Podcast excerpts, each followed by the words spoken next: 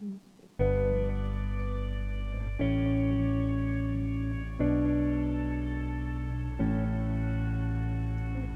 morning, good afternoon, good evening, whenever you choose to listen to this. Welcome to another episode of the Hearty Talk podcast. Nice to meet you. I'm so excited to have you. So, um, without further ado, let's head into what we have for today. So, yes, as you can see, the topic is titled What Has God Told You? But I believe the actual question I have for you today is Do you still believe what God has told you? What He told you via His word, maybe through word of knowledge to someone. But the question I have for you is Do you still believe?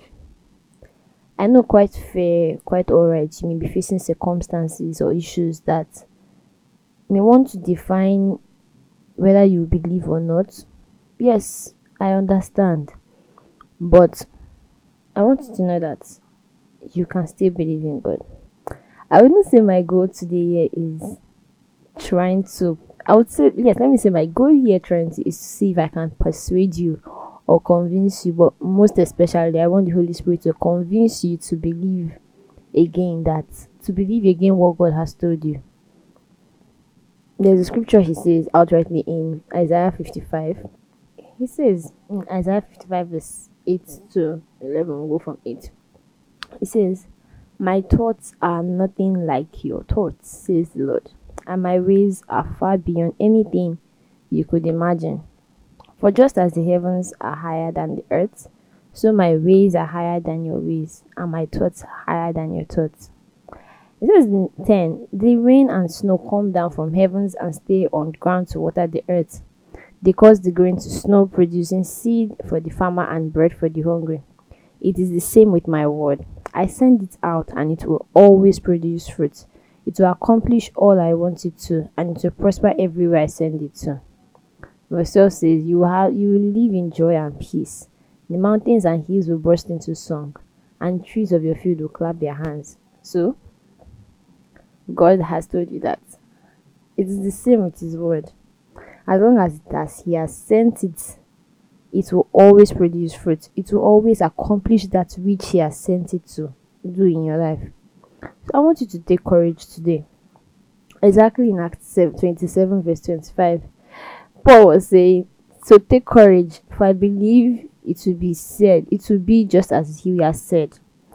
And how do you tell someone in the midst of a storm? They were actually in an actual storm, like they were moving him from one place to another, and they were facing is like a real storm actually. And you're telling them, take courage. The reason he was able to say take courage, even in the face of a storm, even in the face of what looks like death, the reason he was able to tell them to take courage and even give them bread to eat in the face of the storm was because of he had a belief in God. He had an encounter. He believed in God and he believed that as the angel of God has told him, oh, if I believe, see, words can come to you not even just from only like not only just words of prophet, even from reading your Bible, even from even listening to a prophet speaking like in a service or through songs, there are different ways and very different different ways in which God speaks to you. But the truth, the beautiful thing about it is that as much as God keeps speaking, is do you believe? Do you hold on to that word that God has sent to you?